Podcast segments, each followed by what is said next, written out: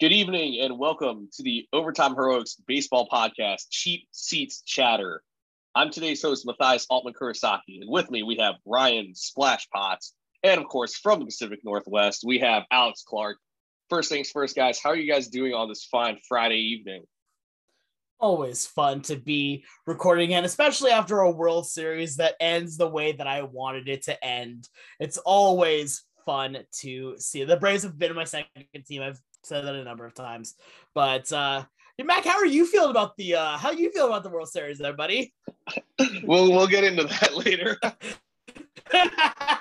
Well, hey, I know someone who's very excited about the World Series, and that is Splash. It's been a while since we had you on the podcast, but I can only about I can only imagine you're in good spirits right now.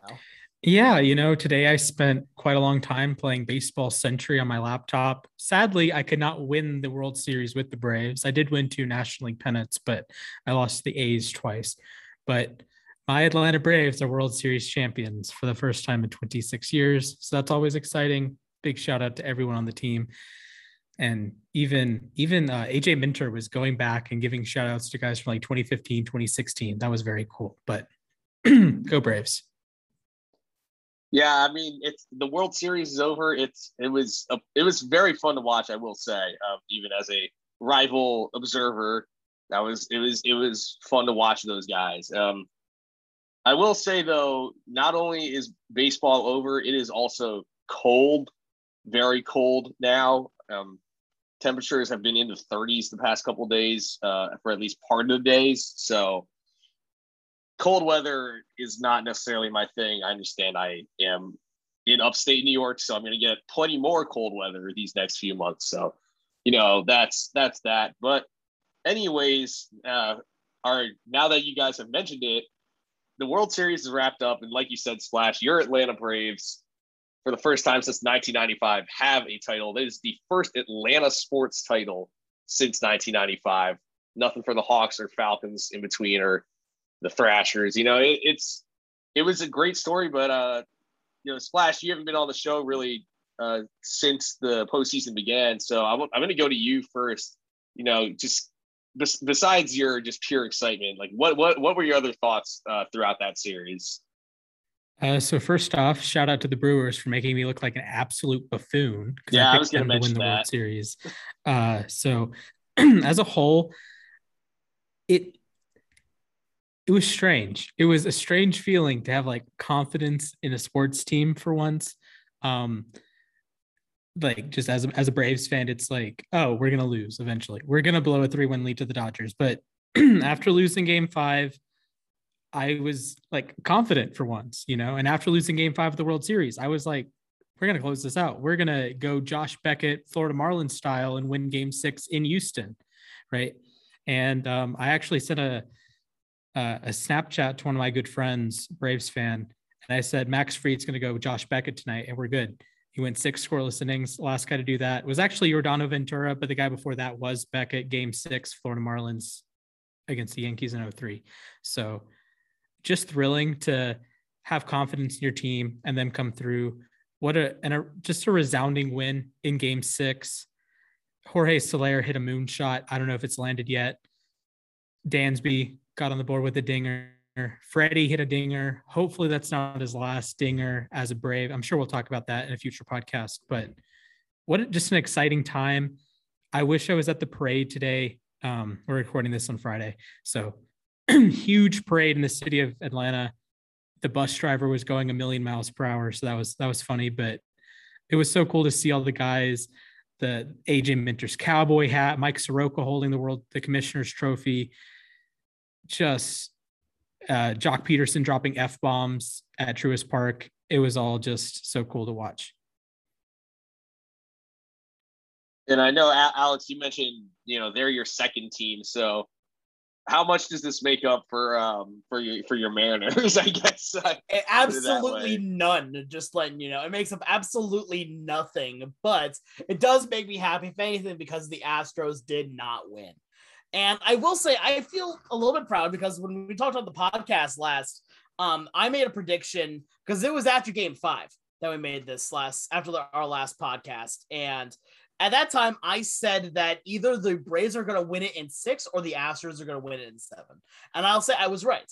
One of the things I, I talked about a lot is that the Braves were really going to go all out in that game. And if Free didn't go longer, then they were going to say, Anderson, go and get in there now. We need this win.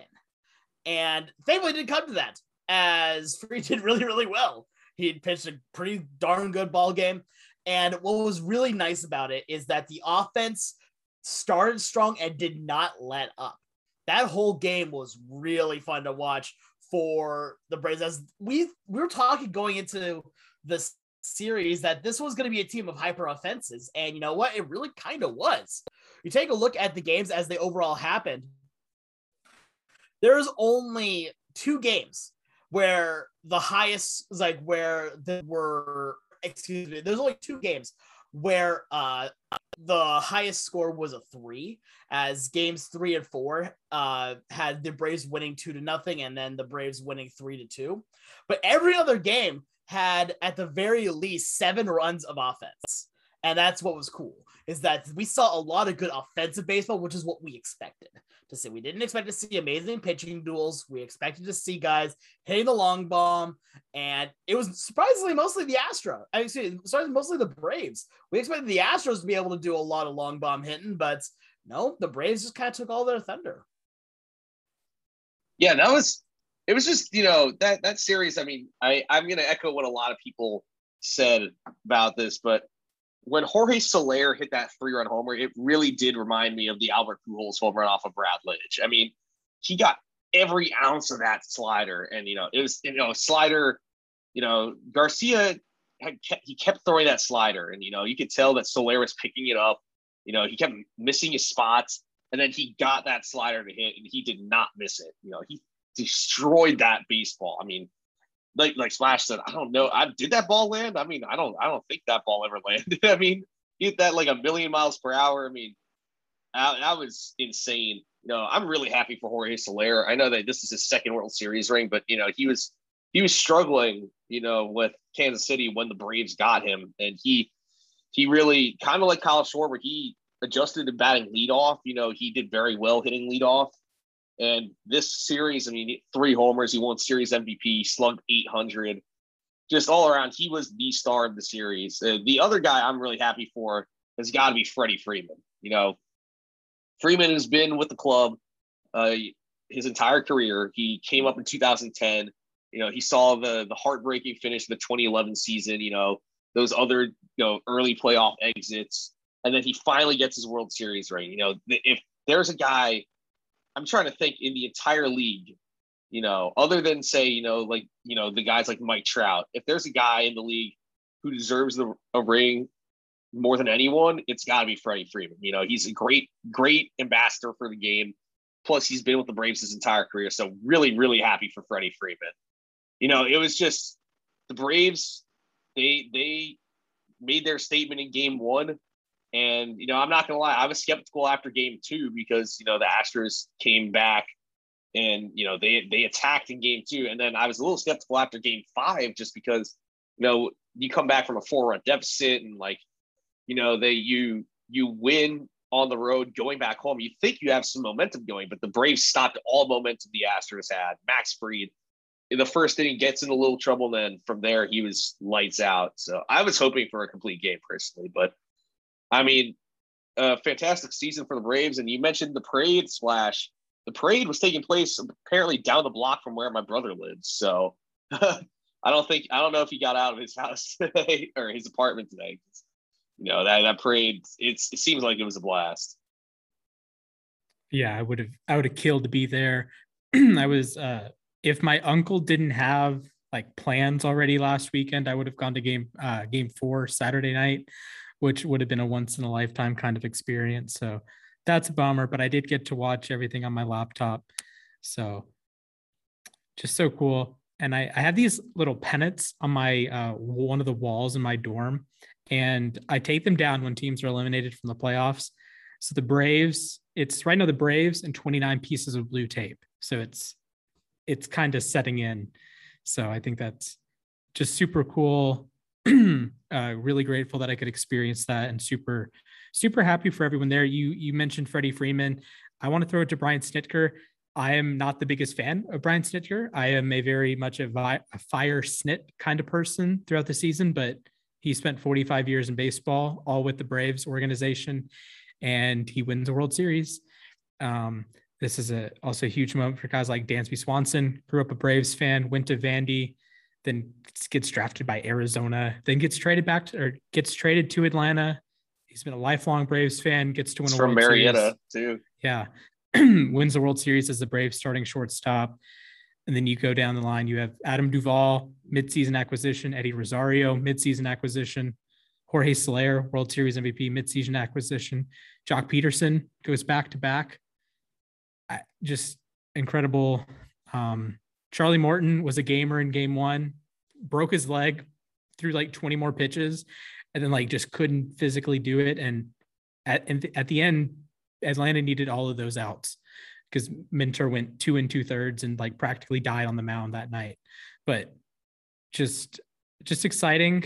Um, all six games, although I was superstitious in game six, I was, I had to do some work beforehand. So I wasn't watching the game from the start, but I had it on my laptop. The Braves like break out to the six, nothing lead. I'm like, I don't want to jinx it and turn this game on. And immediately Atlanta sports happened. So Uh, I don't think I turned on the game proper until Fried got pulled after six. So, yeah, we we're, we we all get that way.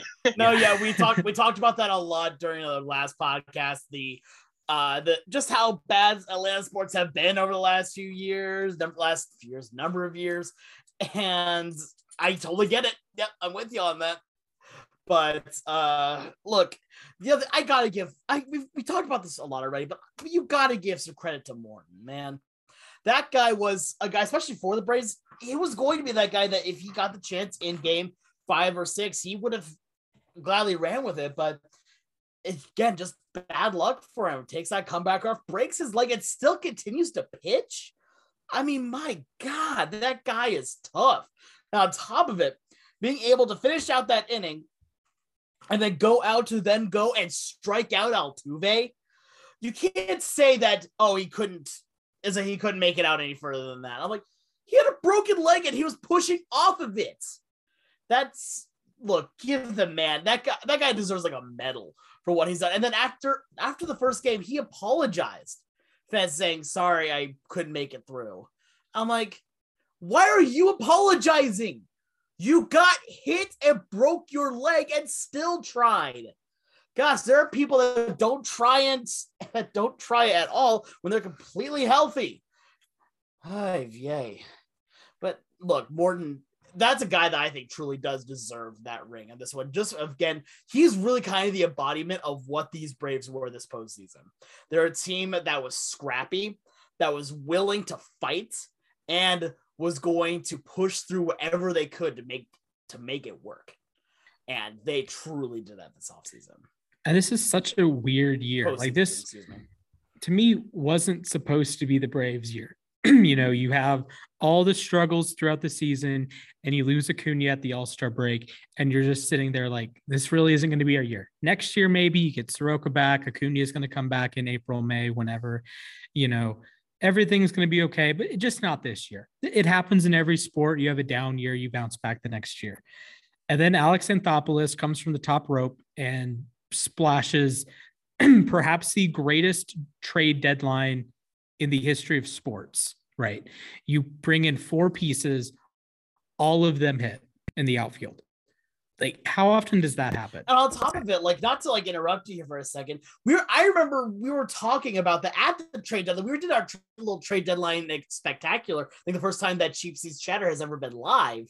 And we were talking about, oh, they needed to do more, or these were just like putting Band-Aids over a large wound. Like, it wasn't fixing the problem. Now we're looking at it here. It is November fifth. Is it, yeah, November fifth. And those pieces that were bandages just saved the season and won a World Series for Atlanta. Yeah, and like just to echo that, who's the twenty twenty-one N L C S M V P? Oh, a guy that was on Cleveland to start the year.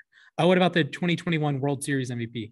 Oh, a guy that for most of the season was on Cody Bellinger pace for being atrocious at baseball. Like, these are guys that are playing playing the other league, and Alex Anthopoulos just casually says, "Hey, Cleveland, you want Pablo Sandoval for Eddie Rosario? Sure." And then you get the a guy that s- sets the all-time N L C S hits record and wins the N L C S M V P and is a huge reason why the Braves make the World Series. And then, oh, he, he goes over to Kansas City. "Hey, what do you want for Jorge Soler?" "Oh, got it. Okay, boom." And then you have a World Series M V P on your team, a guy that, like, just a special, special run from Soler with batting leadoff late in the season. He's already, he's not supposed to bat leadoff. He's the most... I can't think of a player other than Schwarber, like you mentioned earlier. There's he's an, a historic outlier as like a leadoff hitter because he doesn't get on base and he has isn't great speed. It's essentially pure power out of Soler, and it's just, you know, back in July I didn't know how it was all going to fit in because I thought, oh, we're getting four corner outfielders and Rosario is hurt right now. Who's going to play center? Still Heredia? No, I don't want to deal with that. But then Duvall admirably played center field. You know, he, he had the game against the Dodgers that he hit a home run. Then the next half inning, he robbed a home run. Like, I, that's awesome. Rosario was competent in left. Soler and Pederson were competent in the corner outfield spots. So I was worried about defense. Didn't need to be. And all four of them had their moments. Of course, two of them were series M V Ps in the playoffs. Uh, Pederson struggled in the World Series, but he had a solid N L C S. Um, had a huge home run in game two, I believe. Um, and then Duvall was kind of steady Eddie. Um, great defensively. He might win a Gold Glove this year, uh, but just, just a kind of special run. And every, every one of the Braves organization, top to bottom, this is as well-rounded of like a World Series as I can think of, right? Because you have, it wasn't just, oh, they were supposed to win. This wasn't like the Dodgers winning one hundred ten games and they just coast the whole way. This is a, you know, Snitker had to make moves when it mattered. He brought in Matzek when the Braves were about to blow a blow a lead to the Dodgers when Luke Jackson couldn't find the strike zone. And then uh, Tyler Matzek has two innings that will go down in like Braves lore. Like Snitker had to do that. And Snitker had to like piece together a game for a bullpen game against one of the best hitting teams in baseball history. Like you go through the Astros lineup, and it's a little bit different when they played in Atlanta, but you have seven guys that would be the perhaps the best player on most other teams. Like, are you kidding me? Alvarez, Tucker, Bregman, Gurriel, Altuve, Correa, Brantley. Like those guys are all-star caliber hitters. They could all be like silver sluggers this year. And you just, the Braves consistently got them out. Like, Alvarez had one of the greatest A L C S performances of all time, won the A L C S M V P unanimously, and then went one for twenty-two in the World Series, something like that. Uh, uh, sorry, two for twenty. Yeah, two for twenty in the World Series. Like, that is kind of special from what the, the starters did, even though it was really only Morton, Fried, and Anderson, and what the relievers did. Matzek was spectacular. Luke Jackson was spectacular. Minter was huge in game one. Like I said, Will Smith shut the door whenever, when it mattered. Just from top to bottom as an organization in a year that they weren't supposed to win. You're not supposed to win when your best pitcher re ruptures his Achilles and you're the, perhaps the best player in baseball tears his A C L halfway through the season. And at that point, they still sucked. They were below five hundred until the middle of August. So what a year. Yeah, the one, the other person I, I, you know, I know Mets fans have mixed feelings about this, but Travis d'Arnaud, like I, I am pretty, I'm pretty happy for him. Also, I think he, he really deserves a ring after all, all he's gone through. I remember when he was with the Mets, his whole thing was that he could never stay productive and healthy at the same time. And I understand he had health problems this year. You know, he, He missed a lot of time and he didn't have the best season, but see him, you know, rise up in the playoffs. And, you know, he had a pretty solid World Series at two homers. His defense was shaky, but still to see him win a ring finally at long last, uh, you know, good for him too. You know, I think these Braves, I mean, we all counted them out. And I, I seriously thought that they didn't do, I mean, they got four, you know, four like, Out, four outfielders who what you don't think of as superstars, and they gave up basically nothing to get them, and they all, like you said, Splash, they all contributed to this championship. So any other thoughts on, on this, uh, on these Braves and their run? Yeah, I just want to, like, this to me could really be the start of something. Like, I think Atlanta has to take that approach that this isn't just one World Series appearance or an N L C S, then a World Series. This is, you're getting Acuña back. You're getting Soroka back at some point, I guess. Like, you have Ozzy on a highway robbery of a contract. You also have Acuña on a highway robbery of a contract. Like, go for another one. Like, Alex Anthopoulos has made, I think, seven straight playoffs now. It's twenty fifteen to twenty twenty-one. Yep. And if the, like, go re-sign Freddie Freeman, like, as soon as baseball figures out its C B A, hopefully it does very soon or whenever it can happen, go re-sign Freddie Freeman and make it happen again. Like, because in a lot of ways, the Braves were not the best team all year. Duh. And there's a solid argument. They weren't even the best team in the playoffs. They ended up winning the World Series, but talent-wise, like, if you went position by position, like, I think one of our, one of our fine coworkers at uh, Overtime Heroics wrote an article, like, the top ten players in the World Series. There were more Astros than Braves on that list. You know, the Astros had more competent starters than the Braves did. The Astros had Ryan Presley, who had a better year than Will Smith. So I, I would strike while you have these guys here. I would go all out and try to get as many of those um, outfielder pieces as humanly possible back. Soler, Rosario, I think Duvall is going to be back. Pederson, they had a, they declined his option today, but I, I think Atlanta has to say, this isn't just a twenty twenty-one thing. This is a, we should be better next year, because they were on a one oh six, one oh seven win pace after the trade deadline. What's to say they can't do ninety percent of that for the entire season and win ninety-five games, win the N L East for this what, fourth, fifth straight year? It'd be five. Yeah. Five years. Yeah. So that, that's, that's my final takeaway is you start something. Like, you won a World Series. Don't rest on your laurels. Don't say, okay, now Freeman, you can go to the Dodgers or Angels or whatever, or just let Soler go. Like, go get these guys again, because you look down on the farm and Drew Waters is not what you want him to be. Pache did nothing for the major league team this year. Like, the, the guy I'm most excited about is a, has an E T A of twenty twenty-three. So go have another awesome season. You know, put yourself in a position that you don't have to make ten million moves at the trade deadline and try to go win another World Series. Overall, I think that with this Braves team, one of the great things it showed is that baseball really does have parity. The best team's not always going to win. And you know what? I love that, because in the best team not winning, the best team does truly win, because we get to see amazing storylines that really have built themselves up. And this one, there was really a great, there was a really easy story that goes with this. And it truly is the story of David and Goliath. This was a team, like Splash said, a team in the Astros that was so, that was so storied almost. I think it was the best word to say it, where they had all these players that were award winners, World Series winners, absolute, basically legends at their positions. So the best players in baseball, like I think there was some, so I don't remember who it was, but some big personality said that Carlos Correa is the best word, is the best, that said Correa is the best player in baseball, which one, that's wrong, but two, uh, it still shows how good this team really is. So I let, I look at this and it's just a story of a t- team that was supposed to win it all, that had all the pieces to win it all, against a team that found themselves in the right place at the right time through hard work and through uh, just sheer determination, basically. And they made the storybook season happen.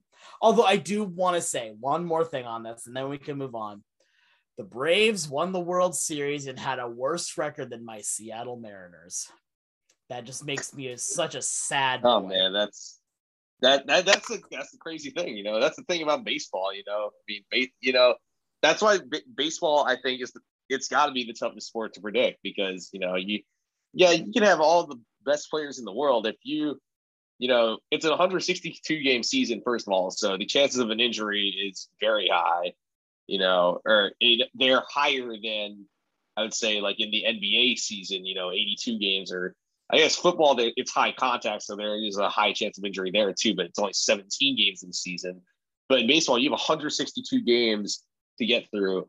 And then, you know, it's about who gets hot at the right time. I mean, you get hot in the playoffs like the Braves did, you're golden. But if you're the best team in baseball and you go cold in the playoffs, you're heading to the exit early and your season all of a sudden is a failure. So, yeah, congrats to the Braves, though. And, you know, I'm I'm really uh, curious to see what they do uh, this offseason and in twenty twenty-two.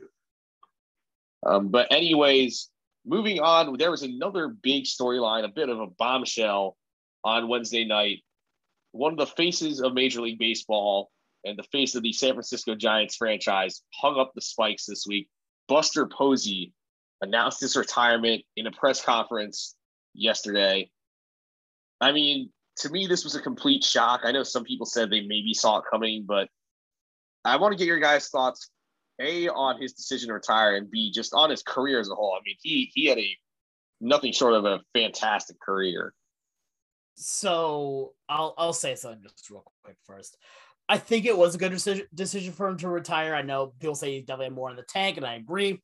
But at the same time, there's something that is so magical about a player being able to call it quits on your own terms. That's something that a lot of players, if you talk to them nowadays, they say they retired because they were forced to. They were retired because their bodies just couldn't hold up anymore. For Buster Posey, he's shown that he could definitely hold it up still for a good while. But he wanted to go out on his own terms. He wanted to go out when he said he wanted to, and still playing one of the best seasons he's ever had. So you know what? Hey, I got to give mucho, mucho props here to Buster for deciding to call it a career. And as well with it, his career was one that I think all of us are going to remember, just because for me, he was one of the first, like, no, I don't want to say first because I, I just mean since in my lifetime, the first like generational catchers. He's one that people are going to forever remember for how good he was. He was a leader. He was a great hitter, a great defender. He was an M V P behind the dish. He was one that helped the Giants win, what, three World Series rings? So he's a champion. He's going to go out as he's going out as a champion. He's someone that is going to be a Hall of Famer. And to the Cardinals fans that say that the second best catcher in baseball is retiring today, though, you can just go away real quick. Uh, just, just, just go, just, just go. Let Buster Posey be in the sunshine. He deserves it. Also, we'll also go not only into the Baseball Hall of Fame, we'll go into the Hall of Fame of amazing names. Sorry, the, the name is just too good not to pass up. Yeah, I, I think I generally echo the Hall of Fame sentiment. Like, I don't have any reasons why he wouldn't be a Hall of Famer, although it depends on the ballot if I want to vote him in first time, but I think he's at a certain point, you win three World Series rings, you have an M V P, you're the best player at your position for a decent chunk of your career. You're good offensively and defensively. You're going to make the Hall of Fame. Um, but I do have some pushback. I think Joe Mauer is a generational catcher, and they, they kind of crossed over. I was going to say that. Uh, that's very true. That's very true. They, they were so, both very good. So, you know, tomatoes, tomatoes. Yeah. I mean, so what I, I mean, you, you mentioned Mauer, but you know, in my, I'm actually going to put it this way. I think that when Posey came up, he took over Mauer's position as the best catcher in baseball. Because if you think about it, Mauer was great. You know, he won M V P in two thousand nine. You know, he had those great years. two thousand ten, he was good. twenty eleven is when he started to have injuries, and you started to see him move more towards first base. Posey came up in two thousand ten, you know, won Rookie of the Year. You know, he that's when Posey came up, you know, it's it was interesting, actually. I was researching this again, but Posey started out at first base because the Giants had Bengie Molina. And then when the Giants traded Bengie Molina, he uh, Posey became the starting catcher. And, you know, he he just – he was amazing uh, from, you know, I get he, you know, he only went two for seventeen his first his first stint in the majors. But after that, I mean, it was all you know, he he just consistently knew how to hit, you know, and he, you know, he's a seven-time All-Star. He got a Gold Glove, four-time Silver Slugger, an M V P, a batting championship. He won Comeback Player of the Year twice, and he won three World Series rings. And you got to remember, before two thousand ten, the Giants hadn't made the playoffs since two thousand three when they were ousted by the Marlins in the first round. And they hadn't made the World Series, or they hadn't won the World Series since nineteen fifty-four. And Posey comes in and basically is the catalyst for basically, I, I would, would you guys call it a dynasty? I mean, three World Series in five years, albeit they're all sandwiched around two, like, not so great years. I mean, we can call that a dynasty, right?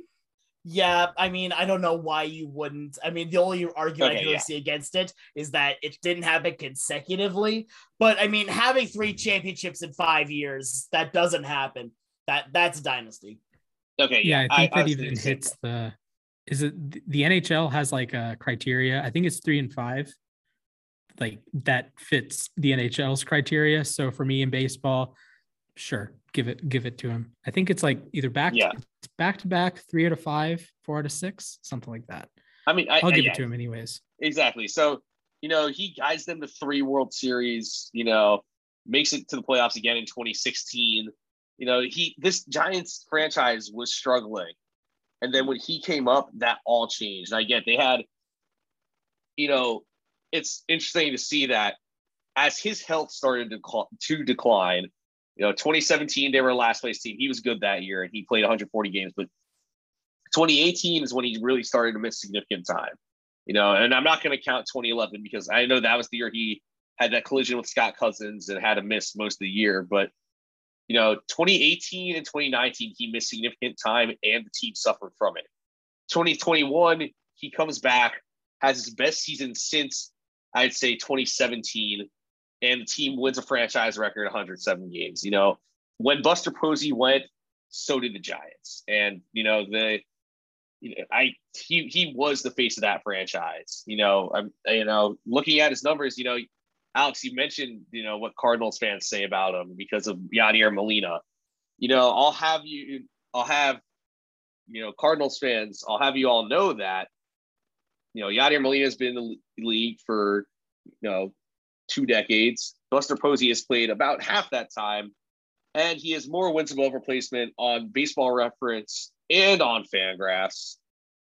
You know, you do that in half the amount of time. So, you know, and, you know, offensively, obviously, he's clearly superior to Molina. I understand Yadi. It's hard to top Yadi defensively, but, I mean, if people say that Yadier Molina is a slam dunk, slam dunk to get in the Hall of Fame, the way, you know, a lot of people talk about it that way, then I see no reason why Buster Posey shouldn't be. And also, I fully expect the Giants to retire Posey's number as soon as next year. That twenty-eight should hang up there forever.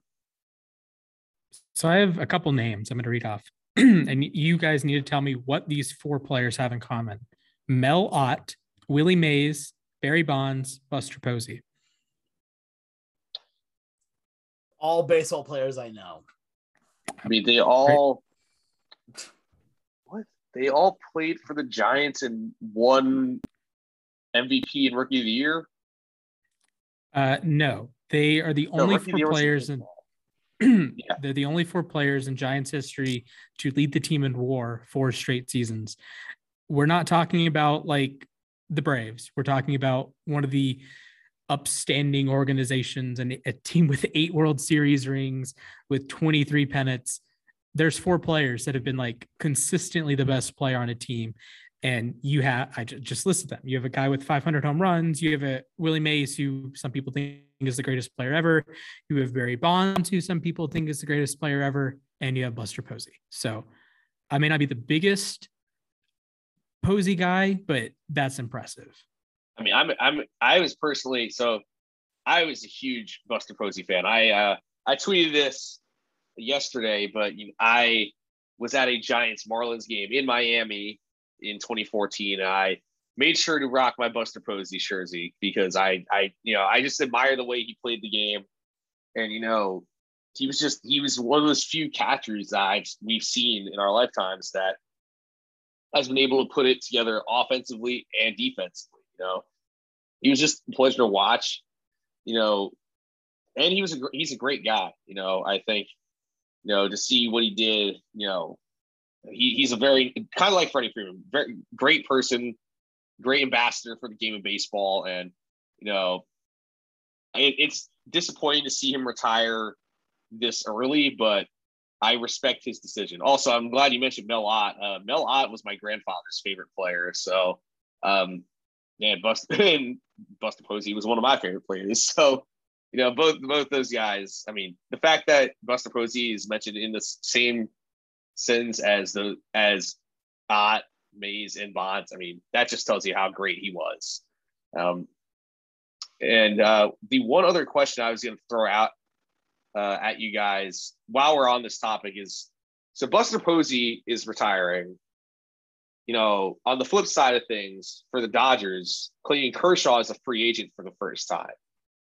And I know Kershaw is also battling health problems, you know, lately. You know, he's he's had a number of injuries that has cost him time. I mean, are we heading that way with Kershaw, or is Kershaw, you know, because in my head, for me, it's either been Kershaw is re-signing with the Dodgers or he's retiring. I don't know. What, what do you guys think? So first, I think Kershaw still has it. I, I think he's not going to give you two hundred innings like he used to. He's not like twenty eleven to twenty seventeen Kershaw. I'm not saying he's going to be that good, but what I am saying, he can still be a top of the line rotation guy, but with a caveat of he's not going to give you thirty starts. He's not going to throw two hundred innings. Granted, there's not tons of guys like that anymore, but if you can find a role for him as like a, a spot starter, like almost like a sixth man in basketball kind of deal.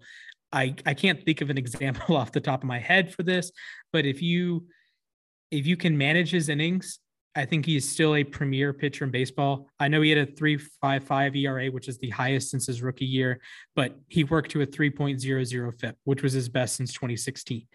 So you're looking at a guy that I I think can still be a a Cy Young caliber pitcher, just not for two hundred innings.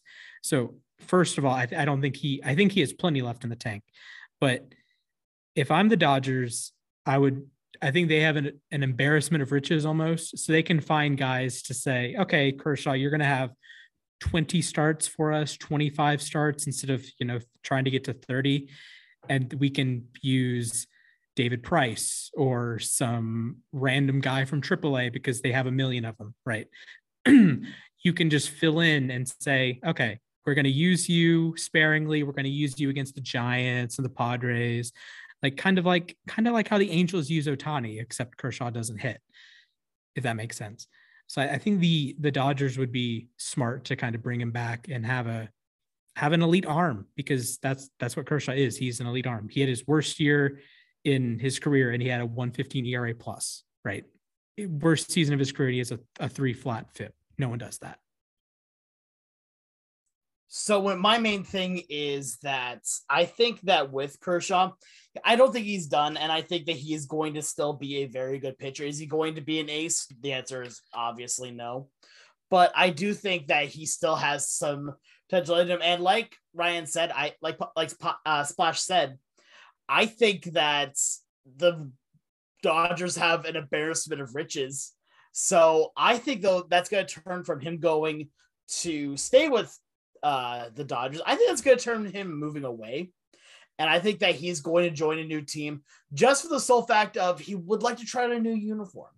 Like we've seen a lot of players that say they've been with this one team their entire lives. You know, I'd like to go see somewhere new. And I think he could very well do that. Maybe sign just a one-year deal, one or two-year deal and say, how do I like pitching not for the Dodgers? And I know he's always, he's going to be a Dodger legend regardless. So if anything, he's, he will, no matter, at the very least, will retire as a Dodger, sign the one-day contract at the very least. But I think that when it comes to Kershaw, I don't think he's going to retire. I think that he still has enough in the tank to keep going, and I think he definitely still has that drive to keep going. He feels like he has something to prove, in my opinion, because he finally got his first World Series ring in twenty twenty. You know, good for him. I was very happy for Clayton Kershaw to get his ring in twenty twenty. But at the same time, his ability has really started to go down over the last number of years. But I think he wants to use that as some leverage to kind of show that, you know what, I'm not done. I want to keep going, and I'm going to show you that I'm going to have this resurgence. Yeah, it's just, I, man, I, I, I, I can't imagine Clayton Kershaw in another uniform. That's the thing. It's like, say Buster Posey didn't retire. I couldn't imagine Buster Posey playing for another team either. You know, I think if Kershaw left the Dodgers, it'd be, you know, obviously I wasn't alive for this. It'd be like when Tom Seaver got traded by the Mets. Like, you you don't want the Mets fans. From what I've heard, Mets fans didn't want to see Tom Seaver in another jersey, and I can't imagine what would happen if Clayton Kershaw left the Dodgers, like, you know, or Buster Posey ever left the Giants. I just, I, I can't really see that happening at all. Just, I mean, now that I think that's I, I, fair. I don't. I mean, I guess I feel the same way about Freddie Freeman and like Chipper Jones, and there's other guys that like I would be shocked to see Jacob deGrom in a, a non-Mets jersey. I'd be shocked to see like if Derek Jeter had played anywhere other than the Yankees, or Mariano Rivera had played anywhere other than the Yankees. Like there are guys like that for sure, but with Kershaw, I think he's definitely in that group of he should be a one-team guy, and I hope he stays as a one-team guy as much as I don't want to see the Dodgers ever again in the playoffs. But I, I don't know. I don't know where he would go. I people have floated around Texas because he's from Texas. I don't know how truthful that is because Texas is a dumpster fire and a half. But and I would imagine Kershaw wants to win. Big facts. But Kershaw is also a guy that he's, you know, fifteen wins away from two hundred, and he's about two seasons away from three thousand strikeouts. Like I would be pretty shocked if he retired and he's short of those milestones. At least with Posey, he didn't, he got to fifteen hundred hits. He had the three World Series rings. Like there's what else is there kind of to accomplish? Because if he wants to get to two thousand hits, that's three years at least, or another home run milestone. Who cares about catcher home runs unless you're Mike Piazza? Like there's, Uh, granted, I don't know these guys, um, what they, what their goals are in baseball, but as a fan perspective, like if you're a pitcher as good as Clayton Kershaw, you want to have two hundred wins, you want to have three thousand strikeouts, you want to have twenty-five hundred innings, you want to reach these milestones, I would imagine. And I think it'd be cool to do all of that as a Dodger. Yeah. And you know, that, that also, I mean, obviously, I don't know if there it's a little different, but I mean, Albert Pujols is supposedly going to be playing in twenty twenty-two, and he's at six hundred seventy-nine homers. So he's getting close to that seven hundred mark. And, you know, I mean, I, I feel like for him, it probably like the only team I could see Pujols signing with going into next year is probably Saint Louis. I just, I don't know if that'll give him enough playing time to get to that seven hundred, but yeah, you're right. Milestones do matter. And I think, Kershaw, you know, Kershaw is closing in on those various milestones, two hundred wins, three hundred, three thousand Ks. So it'll be interesting to see where he, what happens with him. Um, but, you know, now that now that his division rival in Posey has retired, I, I just, you know, we, we got to remember also that Kershaw is a year younger than Posey, that, you know, he's only thirty-three. So we'll, we'll, we'll see about that. But we're getting towards the end of our show today. Uh, guys, any final thoughts on anything we've discussed today? Yeah, so one thing I do want to kind of bring up, it's about Buster Posey. Um, I was just kind of doing some looking here, and I found this insane stat, and I just wanted to bring this because I feel like this is incredible. So Buster Posey in his career has caught one thousand ninety-three games behind the dish. Behind the dish. That's one alone, over one thousand games is, that's an accomplishment in and of itself. But here's the kicker. One of the worst stats that a catcher can have is the pass ball stat. Again, if you have pass balls, it means you've done something wrong. Over those one thousand ninety-three games, seen at this point, I think if you were to do the math of it, probably over, well over uh, a couple million pitches. He's only allowed twenty-seven passed balls in his entire career. That is insane. How, again, if when you take a look at some pitchers and how wild they can be, but also how fast and how much some of these balls move, the fact that only twenty-seven in this entire career ever got by him through something that was his fault. Come on. That's incredible. I, I, I that's, wow. That's like a, that's like a minuscule number. That's, that's insane to think about. Wow. Like that's a Larry Fitzgerald number of drops, Joey Votto pop outs to first base. Like that's kind of in that realm of how the heck did this happen? Or Fitzgerald having more tackles than drops. Wow. Yeah. I so no before we go, wow. Before we go too much further, uh, can we agree that there's about maybe three hundred pitches per game? Would you say like uh, between one side? Would you say it's probably close to about one hundred seventy-five pitches per team? I. I'm trying to think. Is that a good average? I, again, I think that's that's fair. Yeah. Okay. So give me a second. I'm gonna do some fun math, but I'll come back to me in just a second. Yeah, I mean, yeah, I'm I'm thinking in my head. Yeah, I I, I think that's fair because I'm trying to think like maybe probably like twenty or so per side per inning. Um, yeah, you know that that makes sense. Yeah, that's. I'm trying to figure that out in my head right now. That's that's like a very, very low percentage of pass balls. I, I I think that's now a bit of a, I wouldn't say overlooked, but I think with so much emphasis on like pitch framing and stuff like that, I think that's a bit of a undervalued part of being a catcher these days. And I think that Posey really was good at not letting those pitches get by him. Wow, that's that's insane. So I saw a number and from ten years ago, the average was one hundred forty-six pitches per game, and it was up from one hundred thirty-five in nineteen ninety. So I would imagine that's a little bit higher, so probably one fifty to one sixty per game nowadays.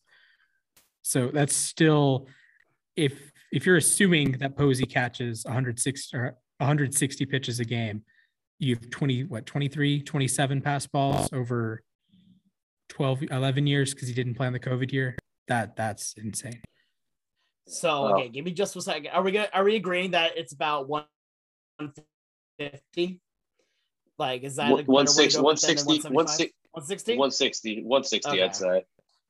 All right, give me just a. I'm doing some fun math, but I'm already liking a, a lot of what I'm seeing right now. Um, okay, because I'm doing some multiplication, trying to figure out what the percentage is at this point. So you have one thousand ninety-three games that he has caught on average about one, there we go, yeah, about one hundred sixty pitches. That means that on a decent estimation, that means that over his entire career, he has seen about one hundred seventy-four thousand eight hundred eighty pitches. So now you take that number, and if I'm doing this math wrong, twenty-seven divided by, I am not a math guy. Yeah, that's what I'm going to do. So one hundred seventy-four thousand eight hundred eighty. So we're going to do twenty-seven divided by one hundred seventy-four thousand eight hundred eighty, and then multiply that number by one hundred to get the actual percentage. And that, and looking at this number, Buster Posey, whenever he was behind the dish, had a zero point zero one five percent chance of that ball being a pass ball in his entire what? career. Wow. And that's over, again, how the decade that he played behind the dish right now, and that's adding up. That means legitimately at this point, if you just round it up to like the to the hundred to the hundredths place, that means that on any pitch, it was not one percent chance it was going to happen, not two percent chance. It was zero point zero two percent chance that Buster Posey was not going to catch that ball in front of him. I mean, that's, that's Hall of Fame. That's yeah. Hall of Fame. That's that's not even Hall of Fame. That's Hall of Incredible. That's the thing is that because he played in the same league as Yadier Molina, who's one of the best defensive catchers we've ever seen, you know, he only has one gold glove. But I don't think – I don't know if enough people realize just how great Buster Posey was defensively, mm-hmm. in, in addition to his great offense. Exactly. So – man. I'm just, I'm yeah. seeing that number. I just can't believe it. And actually, to be fair, that number was even lower when we did the ones, when I uh, did about one hundred seventy, where it was rounded rise, rounded rise, it was at just zero point zero one percent. And dang, man, that, that blows my mind a little bit, you know? I'm, I'm a little jittery thinking about that. Yeah, that, that's, that's, man, I, That that's that's a crazy stat actually, and I'm I'm glad I'm glad you brought that up. Um, Splash, any any final thoughts on anything we've we've talked about today? Yeah, I've one I have one Freddie Freeman stat that I want to fact check before I say it, but I Atlanta Braves, please re-sign Freddie Freeman. Just I don't I don't care what it takes. Uh, well, let me rephrase. As long as it's not like a ten-year contract. I don't care how much money you give him, but as long as it's not like a ten-year ridiculous deal, because he is a first baseman and those kind of things are weird. But as a whole, I think you, I, I think you have to shell out as much as you can for, for Freeman, because he is the foundational piece of this roster. He is a guy that has been there since like the dog days, since the years of the Braves winning like sixty games.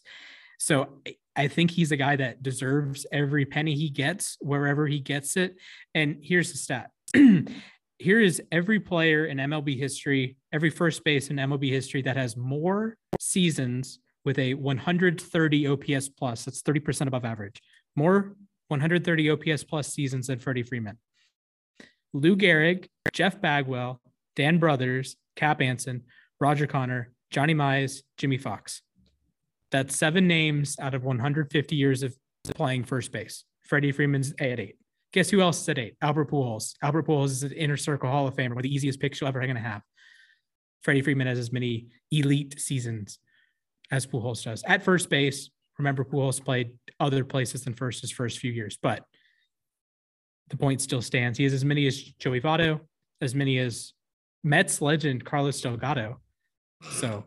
Just the- I, I, I mean, that's one of my favorite first basemen of all time. Bro. I mean, Carlos Delgado. Yeah, I loved it. That, my, the formative years of my my baseball fandom, Carlos Delgado was the first baseman for the Mets. Yeah, I'm into that. So, Braves, re-sign Freddie Freeman. I I pitched this in one of my articles. Give him a massive, like a comically large amount of money the next couple of years. Say, give him I don't know a two-year. Just humongous deal, like kind of like a LeBron contract. And then he gets a ton of money up front and you don't have to have the Pujols ten-year contract B S or the uh, Josh Hamilton. Robinson Cano.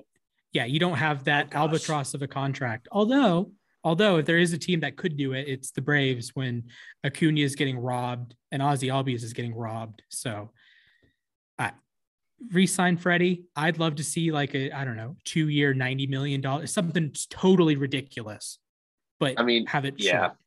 I just cannot, like, we, we talked about Kershaw and Posey, like, you know, we can't imagine them being on different teams. I can't imagine Freddie Freeman being on another team. I mean, I, I, I haven't seen any indications that say he will leave Atlanta. So I, I don't know. I think that Freddie's meant to stay with the Braves his entire career. That's just my take. But anyways, we're coming down to the end of the show. Uh, thank you to Splash and Alex for coming on today's show. You can follow Alex on Twitter at the Sports Guy two forty-two. You can follow Splash at Mister Splashman nineteen. You can follow myself at Matthias underscore A underscore K. Make sure to follow the Cheap Seats Chatter Twitter account at O T H underscore Cheap Seats and the Baseball Department Twitter account at Baseball underscore O T H. This is our first off-season episode and a rare double upload week. So big shout out to everyone for making that possible. And I want to thank all of you for listening. Make sure to tune in all off-season log. We'll be recording weekly. And thank you again for listening. I've been your host, Matthias Altman-Kurosaki, and I hope to see you all real soon.